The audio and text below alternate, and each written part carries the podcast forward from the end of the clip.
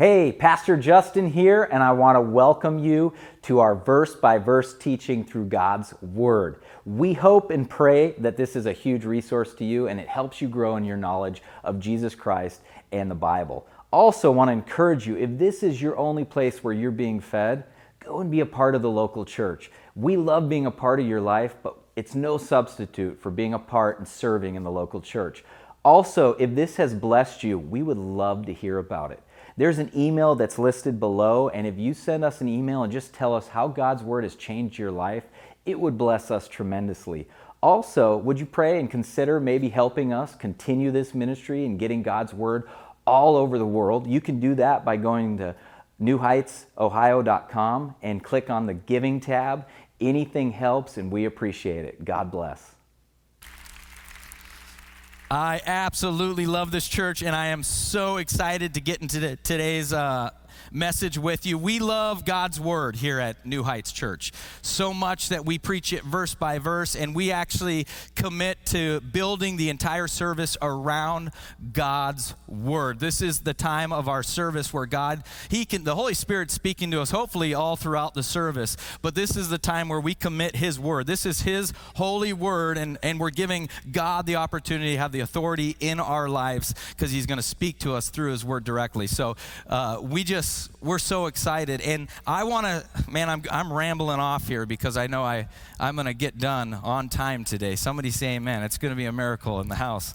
But I do want to, I want to also acknowledge one more person because last week we saw, and I hope I'm saying the name right, but Nicole Pooney, who joins from California and she's been watching our service. She had said in the, in the comment section that next week she's moving to the Buckeye State, all the way from California. But isn't God good? She's been watching our service in California and she can't wait to come here and check it out. That's just amazing to me. What, a, what an incredible technology we have. So, Nicole, we just want to say welcome and we want to welcome all of our online guests, but we cannot wait to meet you in person next week. And you've got so many good things waiting for you here in the Buckeye State Graeter's Ice Cream, Skyline Chili. You are not going to miss California. I promise you. It's going to be amazing. God is directing your steps. But reach out to the church if you need anything in helping you move. We're just so excited to meet you in person here in the next few weeks. Man, God is good. He's good.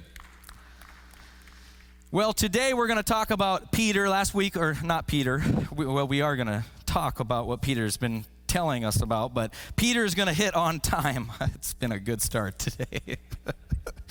Peter is going to talk about time. He's going to continue to build on the theme of suffering. We got all the way through chapter 3 last week. We're going to start chapter five, 4, and we're looking at the first six verses. But Peter's going to make a shift. He's going to start talking about our time, how everybody has time here on earth, and we need to use it wisely. Did you know that there are 12 months in a year? Yeah, I hope you do. 50. when I was preaching and practicing on Asher, I started out saying that line. He goes, Dad, why don't you take that one out? Everybody knows that. 12 months in a year, 52 weeks in a year, 365 days in a year, 8,760 hours in a year. And FYI, you spend 61 hours on the toilet, just so you know. So 61 hours on the toilet every year. You've got uh, 5,000 or 525,600 minutes in a year and over 31 million seconds in a year. And according to statistics, the average American will have 77 of those here on earth. The average American right now is living to be 77 years old. Time is a valuable thing, isn't it? That's why we've come up with such amazing inventions like the jet airplane. I thought it was amazing. 1939, in a pre airplane world, traveling was a lot more complicated. America had boats and trains, but these were very time consuming methods of transportation compared to the modern jet plane. So, just for your perspective, it took about seven days for a ship to cross the Atlantic and nearly four days to travel from Los Angeles to New York by train. My grandparents, when they first went out as missionaries with the Assemblies of God, they would be on a boat and it would take a long time for them to get to the country of China. On February 7th, 1996, just 57 years after the first jet aircraft took flight, the Concorde flew from New York to London, and get this, only two hours, 52 minutes, and 59 seconds from takeoff to landing. Is that not incredible? The Concorde flew at twice the speed of sound, an impressive cruising speed when compared to the first jet plane's 372 mile per hour speed limit. So thank goodness for jet airplanes. How about the printing press, right? Before Gutenberg decided to embody the phrase work smarter, not harder, Books were handwritten and hand illustrated.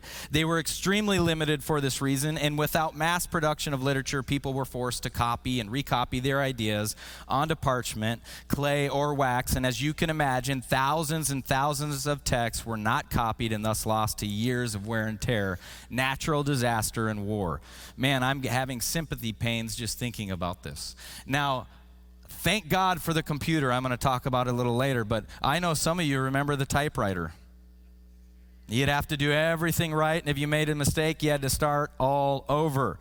How about the, the Model T Ford in 1908? All right, cars were once a privilege of the, uh, the uh, most wealthy of society and leaving the poor and the middle class to navigate dirt roads with horse drawn carriages because of high production prices. But then in 1913, the assembly line was born and the Ford Model T was mass produced. And the assembly line allowed for cheaper, more efficient work, lowering the price of the Model T from about $825 in 1908 to less than $370 in 1924. And just to give you a little context, 18 or $825 in 1908 would translate to about 21,000 today. And uh, now you get why so many people would uh, be stuck with their horse and buggy in the dirt roads in the early days. But even if it did take three days, three hours, not three days, three hours to ride into town for some groceries, thank God for cars, right? Saves time. I told you the modern computer, I don't know how you guys did it with the typewriter. I am so thankful for the computer.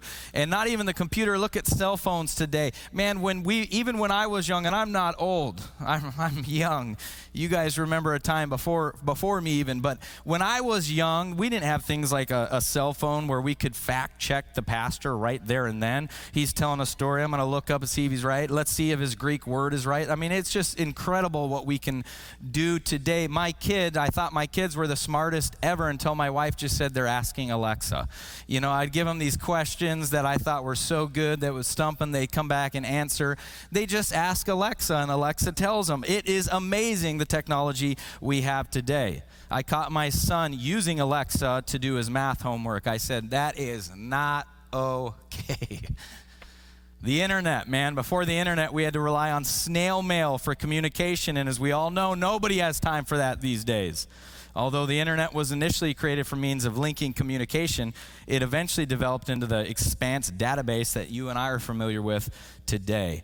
Um, just amazing what technology has done. But here's my favorite one, and I'll end with this. This is probably the best invention when it comes to saving time, and that's TV meals. Come on.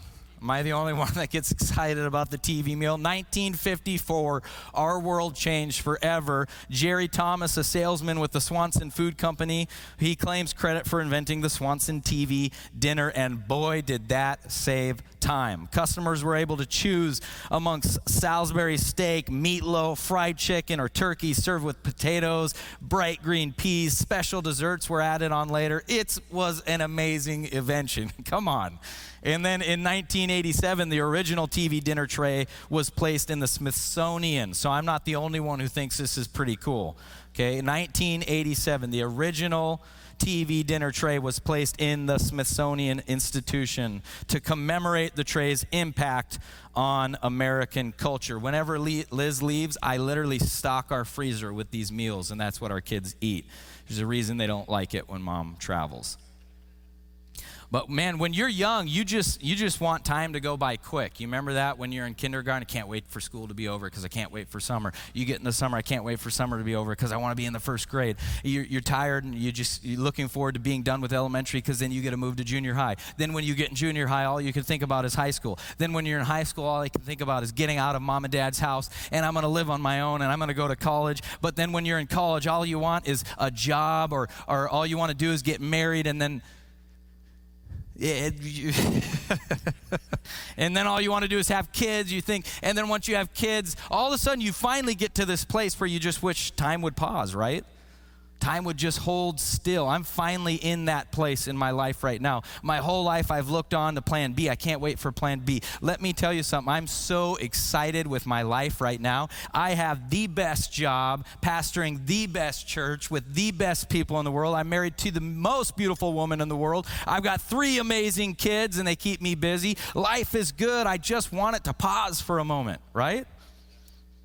Peter, he's building on the idea and the theme of suffering, but and he's going to do that all the way through the end of the book, but he makes a subtle shift here in verse 1 of chapter 4, and he's going to zero in on behavior of the believer. So he's going to shift. He's still talking about suffering, he's still building on this theme, but all of a sudden he's making this shift and he's going to talk about our behavior.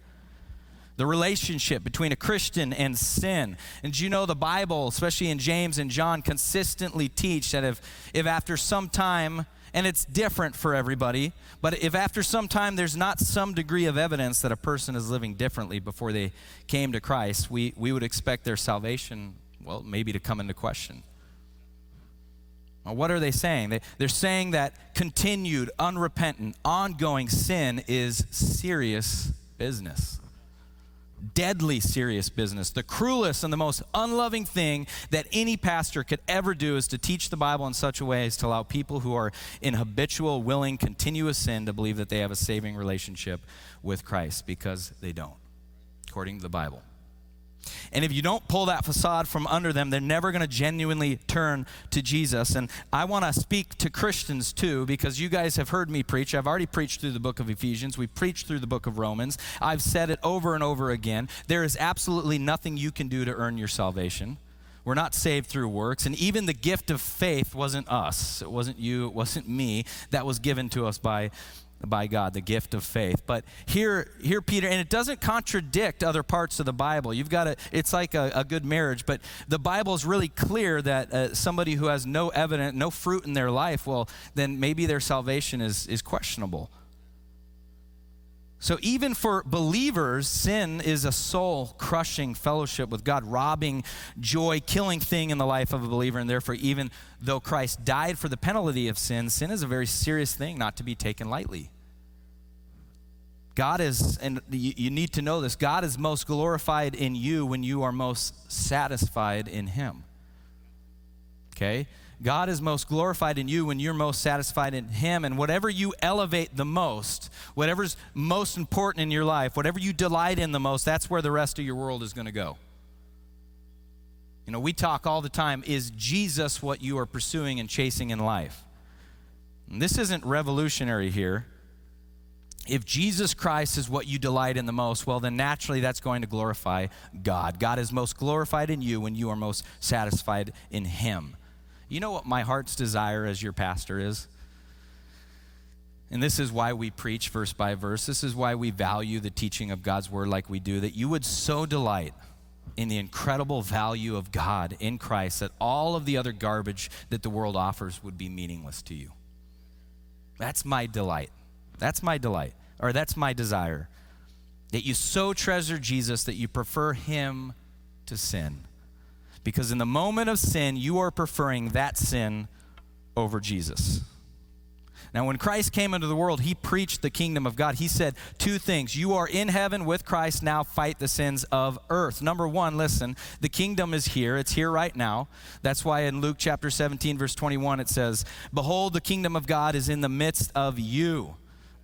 Okay, I am the king. My rule has arrived in my miracles, in my teaching, in my perfections, in my love, in my death for sinners, in my resurrection. I'm showing that my kingdom, my rule, my saving reign is here. The long hoped for, waited for the kingdom has come. That's the first crucial thing, essential thing for, Christian, for Christianity to say. But number two, my kingdom is coming and is not here yet.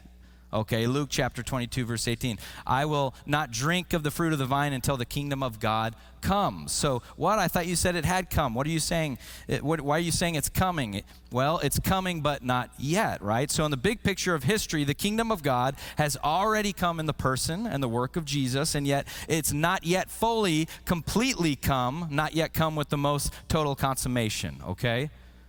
Consummation. There are so many things left that are not yet done that the kingdom promised to do. And the tension affects virtually every part of our Christian life, including our struggle with sin. Okay, so Peter in this text is going to show us how to make the most of our life by taking a stance against sin. Because now think about it. We can either live our lives two ways. We can choose to live in the flesh, choose to gratify our sinful nature, we can choose to live for the Lord and put to death our sinful nature. We have one life, that's what Peter's going to say. How we how are we going to live it? Psalms 90 verse 12 says, "So teach us to number our days that we may get a heart of wisdom. It's my prayer for you today.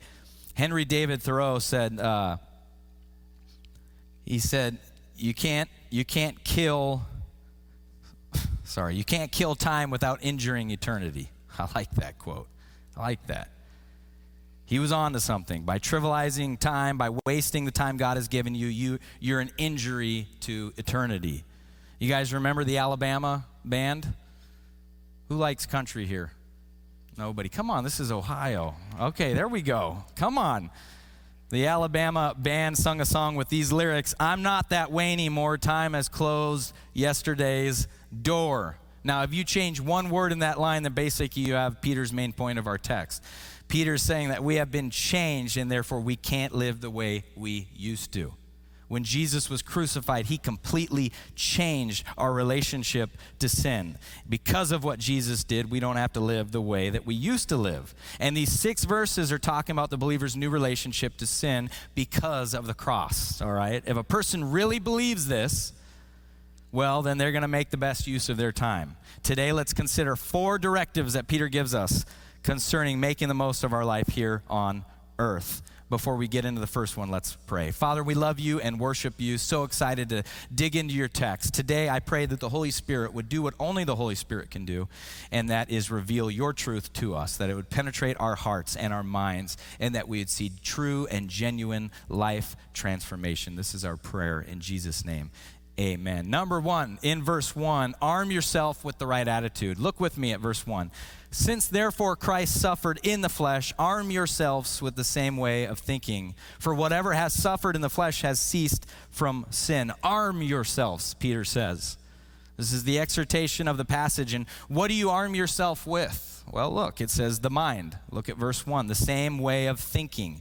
That can be translated attitude.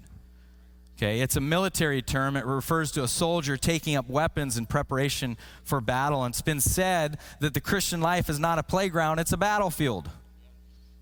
The Christian life is not a playground, it's a battlefield. Peter isn't teaching anything new here. Paul taught the same thing in Ephesians chapter 6 verse 13 through 17 when he taught on the armor of God. Peter's using the same kind of language here. So here's what we need to take note of. Last week we learned about doctrine, right? We learned that Jesus Christ suffered for us in his crucifixion, in his proclamation, in his resurrection, and in, in his ascension and his exaltation. Jesus knew that his suffering would lead to victory and and winning. So, as we come to chapter 4, verse 1, we have the practical application now of the doctrine that we learned last week.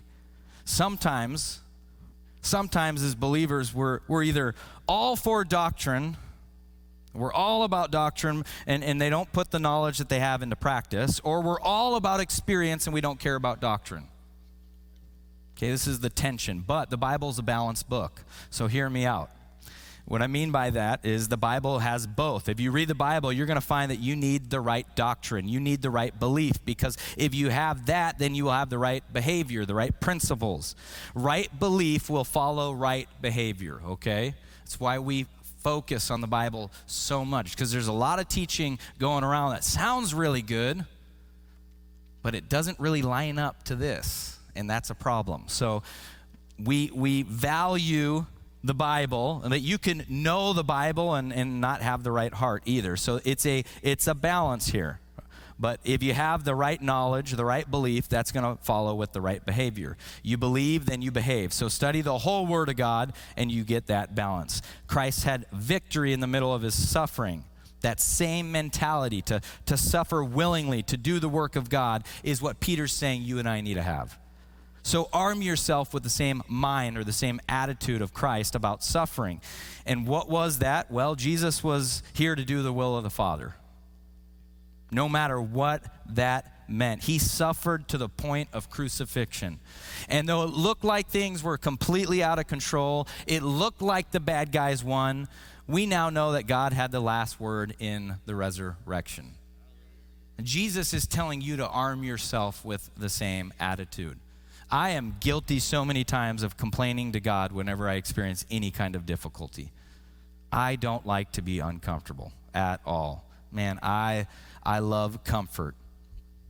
And yet here Peter's saying, arm yourself with the same mentality that Christ had. And Christ had this mentality, I'm going to do whatever it takes to accomplish the will of God. No matter what that means to me, I'm going to do it because I want to accomplish the will of God arm yourselves with the same way of thinking so that you can resist the temptation to quit following Christ and fall back into sin. You've got to be intentional about this. Think about how many people want to abandon their faith, jump ship whenever something terrible happens.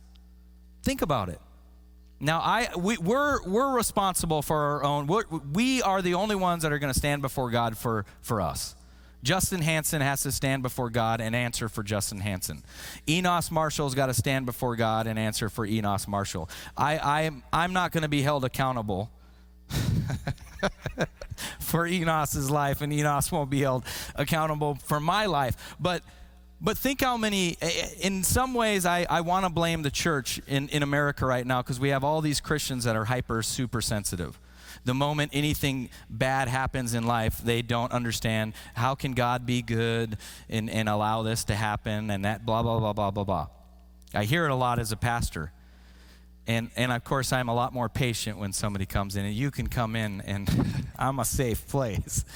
But here's, here's the thing Peter's going to tell us to arm ourselves with the same attitude and mind as Christ. Well, Christ was willing to suffer. So, the biggest question that we should be asking whenever we face something difficult in our life and we're experiencing some type of suffering is what does God want to accomplish through this?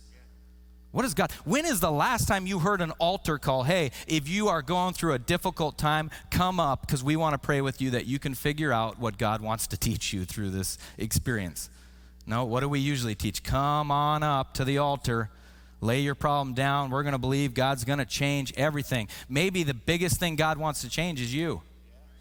Maybe that's it. Maybe God wants to change you. Maybe He doesn't want to change the circumstance because He's using the circumstance and He's trying to teach you something in the, in the whole process. Arm yourself with, with the same attitude that Christ had. Now, that's what the second phrase in verse 1 means. For whoever has suffered in the flesh has ceased from sin. When you get the mind of Christ, then you're, you're just done yielding habitually to sin. You've committed yourself to living righteously. You die to yourself. You pick up your cross. You follow Christ. The idea is this you've got two choices, and only two, by the way the path of obedience or the path of sin. Because to follow Jesus means you take up your cross. For some people, like, like the folks that Peter's actually writing to, it meant that they were going to be persecuted.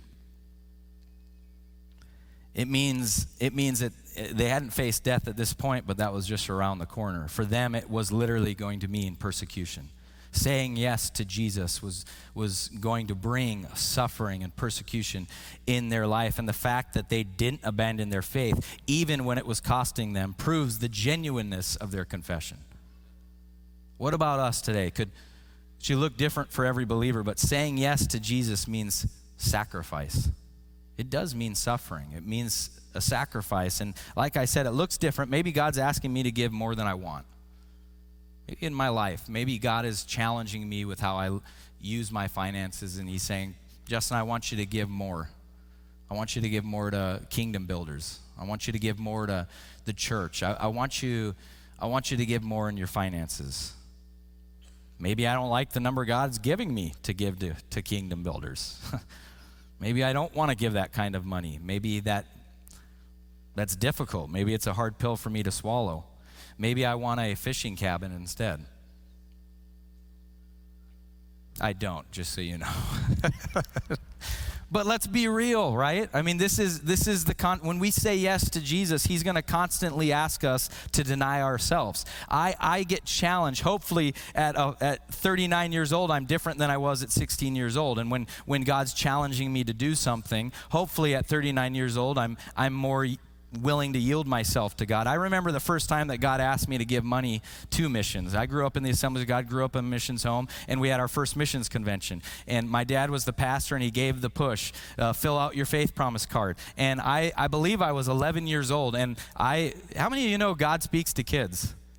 Yeah, he does. So, 11 years old, God clearly spoke to me, told me an amount to give to as a faith promise to missions. Now, I'm just going to be really transparent with you. I didn't do that because that was my comic book money. So I remember specifically at 11 years old saying, "No, I'm not going to do that," and I wasn't w- willing to to to submit that to God or to give that to God. We have all of our life we're going to constantly being asked to to die to ourselves pick up our cross and follow Jesus. This isn't like when you come to the altar, you say yes to Jesus, that's the only thing you ever do. The rest of your life, you're dying to yourself. You're killing sin, you're killing selfishness, you're giving more of your life to Christ. He's asking more, you're growing more, right? Maybe, there, maybe for other people, their suffering provides them the temptation to take comfort in something else that they shouldn't take comfort in. Maybe saying yes to Jesus meant their spouse, spouse ridicules them. They're, they're suffering from loneliness. And they might be tempted to quit their marriage or even begin an affair with someone who pays attention to them. And Peter won't lie to you. Saying yes to Jesus, you choose to suffer, but he's telling you to suffer with hope in God rather than retreat back into sin because that proves the genuineness of your faith. Here's what you need to know our attitudes are weapons. Wrong attitudes will lead to defeat, the right attitude will lead to victory. I like what Dr. Jerry Vines says. He says, A believer living in sin is a terrible weapon in the hands of Satan. Arm yourself with the right attitude when it comes to what you experience in life. Know that when you say yes to Jesus, it's going to get uncomfortable at different times in your life. Just know that. Saying yes to Jesus doesn't mean your life is going to be this amazing, easy ride and God's going to be your Santa Claus and provide whatever you want. In fact, it'll probably be the opposite. You say yes to Jesus, you're going to constantly being persecuted by your, your unsaved loved ones and friends. It's going to cause problems at work, possibly. The world's not going to understand you, and Christ is going to keep asking more from you. That's what it is. That's what you say yes. But have hope in, in, in, what? In heaven and not the circumstances here on earth. Number two, arm yourself with the right outlook. We see this in verse two. Verse 2, it says, So as to live for the rest of the time in the flesh, no longer for human passions, but for the will of God. I want you to notice something in verse 2. You should no longer live the rest of your lives. So, so in short, in short, you need to live for the future and not for the moment. That's what Peter's saying. You need to live you need to live for the future and not for the moment. How many of you know life is short? I told you, it just it feels like yesterday I was in high school. Maybe cuz well for some of you it was more like yesterday that I was in high school. 1999 I got my driver's license. Okay? 1999 I I was cruising to Backstreet Boys. Come on, Enosh, you liked them too. Christian Long, were you a, a Backstreet Boy fan? Come on, somebody my age. I was cruising in my 1992 Mercury Topaz with my bleached blonde hair, my Abercrombie t shirt, cargo short pants. Those are coming back, by the way. Life was good. The Mariners still had Ken Griffey Jr. then he left to Cincinnati the, the next year. Life was good. It just feels like yesterday that was my life, and today here I am. Feel like I got one foot in the grave. I'm getting older and older. Still got my hair, thank God, but but uh, you know everything has changed. Where did time go? James says this: "What's your life? For you are a mist that appears for a little time and then vanishes."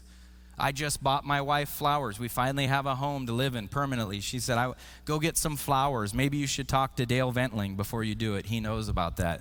No, I don't need to talk to Dale. Just go buy some flowers.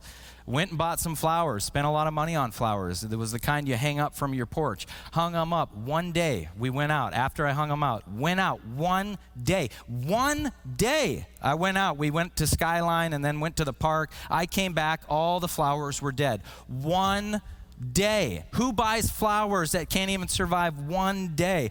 But the, the guy at the store told me you got to buy certain flowers. Some flowers you can't put in direct sunlight. You got to water this. I didn't know any of that. One day I had spent like $200 on flowers and they were all dead.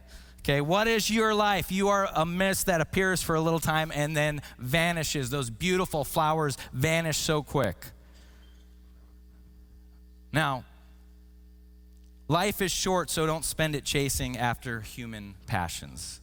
This is what Peter's telling us. And notice the contrast in this verse. You have two choices pursue human passions or the will of God. Either you choose to live for human passions, the will of man, or you choose to live for God. God, your will, not mine. Remember, remember uh, what Jesus said in the Garden of Gethsemane God's will, not mine. He was willing to do whatever it took if it was God's will. Now, I love that old song, Change My Heart, O God, Make It Ever True. Change my heart, O God, may I be like you. You are the potter, I am the clay. Mold me and make me, this is what I pray. What a powerful song. This should be our desire to go wherever, to do whatever, to give whatever, to be whatever God wants me to be. For whoever wants to save their life will lose it, but whoever loses their life for me will find it.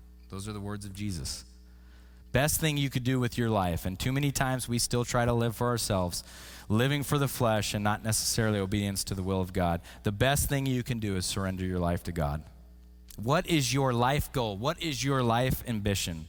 As a pastor, I always get people seeking direction from God in their life. Pastor Justin, help me find God's will for me in this area. Who should I marry? Where should I go to college? Where should I live? What house should I buy? I want I always lead them back to the Bible because the Bible has some things that are universal for every Christian to do and I'll tell them start there. You want to find God's will for your life, start there. Listen, here's some of the things that are, are God's will for your life. Number 1, repent. Bible says that 2 Peter 3 9. The Lord is not slow to fulfill his promise, as some count slowness, but is patient toward you, not wishing that any should perish, but that all should reach repentance. Repent, that's God's will for your life. How about this one? Give thanks. Thessalonians 5:18 Give thanks in all circumstances. In what circumstances? In all circumstances. Give thanks, for this is the will of God in Christ Jesus for you. Here's here's the will of God too. Do good that's what the Bible says. 1 Peter 2:15. For this is the will of God that by doing good you should put to silence the ignorance of foolish people. Here's another one. Abstain from sexual immorality. That's God's will for your life. 1 Thessalonians 4 3. For this is the will of God, your sanctification, that you abstain from sexual immorality. How about this one? Seek the kingdom of God. Matthew 6:33 but seek first the kingdom of God and his righteousness and all these things will be added to you. Don't tell me you're looking for God's will if you don't want to follow God's plan and will for your life which is clearly taught in the Bible. Start there. Align yourself with the will of God and once you do that, once once we do what the Bible tells us to do, then God is going to begin to lead us individually and personally in our lives. Too many people are neglecting God's word and then waiting wanting God's will. It's not how it works. Doesn't work like that. You can't neglect God's word and then want his will for your life. Arm yourself with this outlook God, I want your will, even if it costs me everything. Even if my friends don't like me, if I lose my job, I'm going to follow you. I'm going to be obedient to you. That's the outlook that you need to have in your life. Number three, arm yourself with the right behavior. We see this in verse three.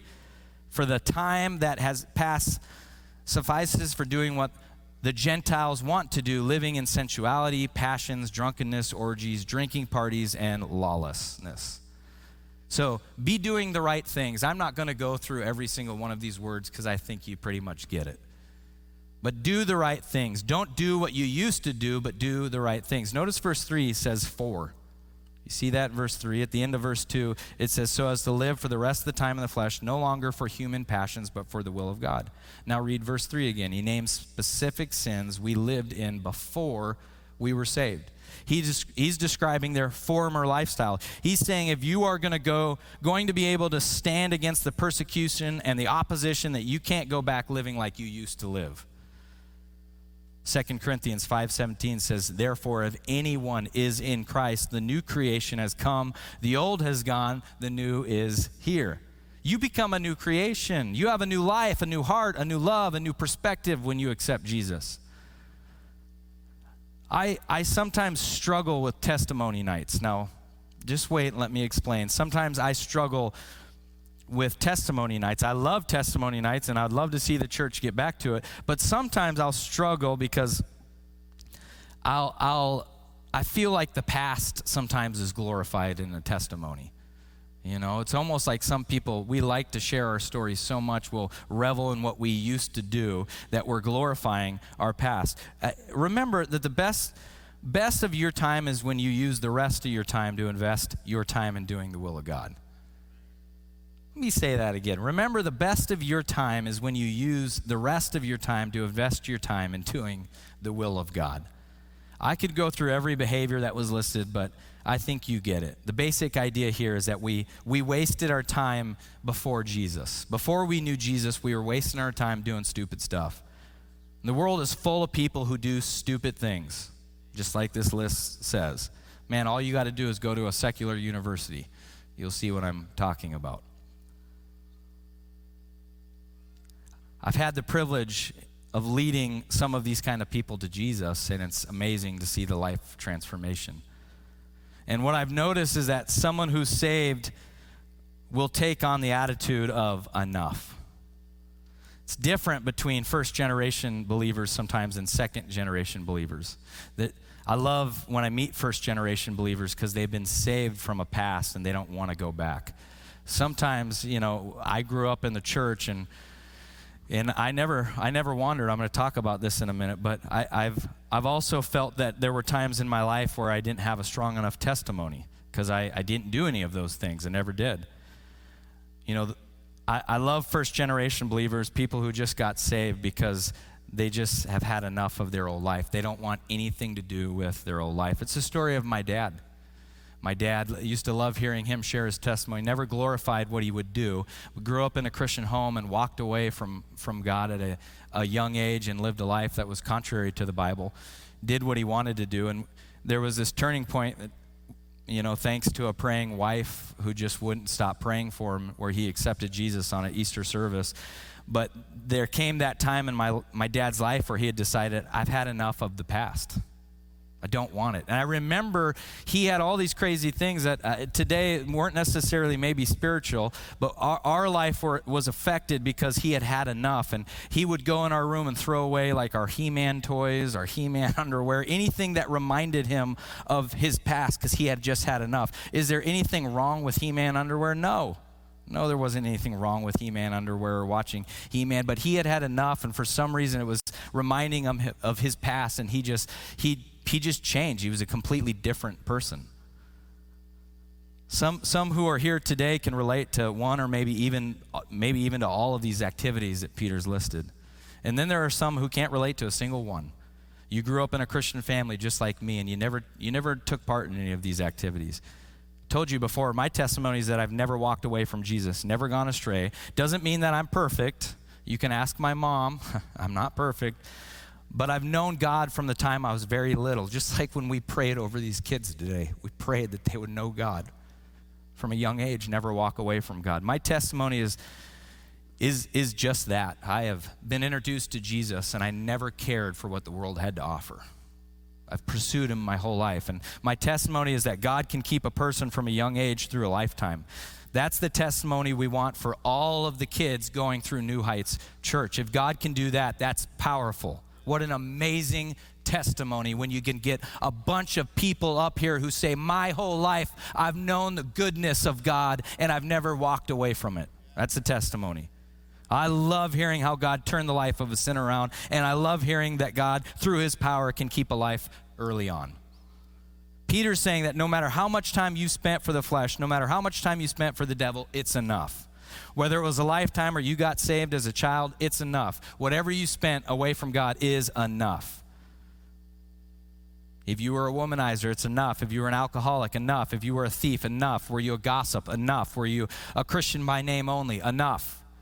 You want to make the most of your time, count your past as the past. Over, done, enough. And by the power of the Holy Spirit, you begin to live a life of holiness. This is the journey you're on now. Okay? Number four, arm yourself with the right affiliations. Verse four. I guess we're going to do five today. Verse, verse 4 With respect to this, they are surprised when you do not join them in the same flood of debauchery and then malign and they malign you. Notice the word surprise. The word is astonished. They're perplexed. They don't understand you. They don't get you. Unsaved people do not understand when god changes a life they don't get it. You're all friends. They don't understand you. They don't get what's happened. They can't understand why you would just stop doing these things. And because they don't have a hope that goes beyond this world. That's why they don't get what you've done. They don't have that hope that you have. So naturally, they try to get the most out of this world. They want to feel good. They want to chase their dreams. They want to make the most, most of what they have here on this earth. Or er, earth. But they, they're going to tell you do what you want, spend your money on yourself, on your kids, make a bucket list. What, where else is there but earthly happiness? That's what they're thinking. But for you, you get it. This isn't it, the end. You understand that. When you don't live that way, it disturbs them because it tells them the whole basis of their life is off. You ever think about that? No wonder we're offensive. We're pretty much telling them the whole basis of their life is wrong. And they will malign you, is what Peter says. They, to them, they think, who would give, who, who gives their money away? Who signs a faith promise at a kingdom builders convention and say, I'm going to give 10% of my salary to missionaries? Who does that? Who does it? Who says I'm willing, not only willing to give 10% of my salary as a tithe back to the church, but I love to give? Who in the world does that? They don't understand us. They don't understand why we do the things we do. And I'm I'm telling you you have to arm yourselves with the right affiliation because you know when I when I felt called into ministry, I went to Northwest University, a great school. That's where I met Pastor Enos. It was an awesome experience, and I went there for two years, and then I transferred to Central Bible College. And there were many times at, in my experience at the university where I was questioning my call and wondering if I was really called to go into ministry. And my advisor actually, over and over and repeatedly, tried to convince me to to not go into ministry and to he, he, tried to convince me to, to go get a degree in business and, and use that degree in business, and you can make a difference in the world that way. And, and over and over and over tried to convince me to do that. When I had made the transfer to Central Bible College, there was a different environment. I was surrounded by all kinds of students who felt the same call and the same commitment to go into full time ministry. Every single professor who was teaching me felt called into ministry and, and knew the importance of those who were called into ministry. So the difference was when I was ready to quit and jump, jump uh, on my call to into ministry, nobody would let me, not at CBC. There was a difference. And, and I'm not telling you at all, I'm not saying that you, you, you can't hang out with unbelievers. I'm not telling you that after church today you go to the restaurant and ask the, the hostess, I, is, do you have a redeemed section and an unredeemed? I'm not telling you to do that. I'm just saying your closest association should be right here in this building, should be fellow Christians. You're a new creation with a new family, new associations. Psalms 1:1 says, Blessed is one who does not walk in step with the wicked or stand in the way that sinners take or sit in the company of mockers. Be careful who your closest friends are. You're not at home in this world anymore. This is not our home. And I would, I, I, I, I feel I can say this I'd rather walk a lonely road with Jesus than be without him in a crowd.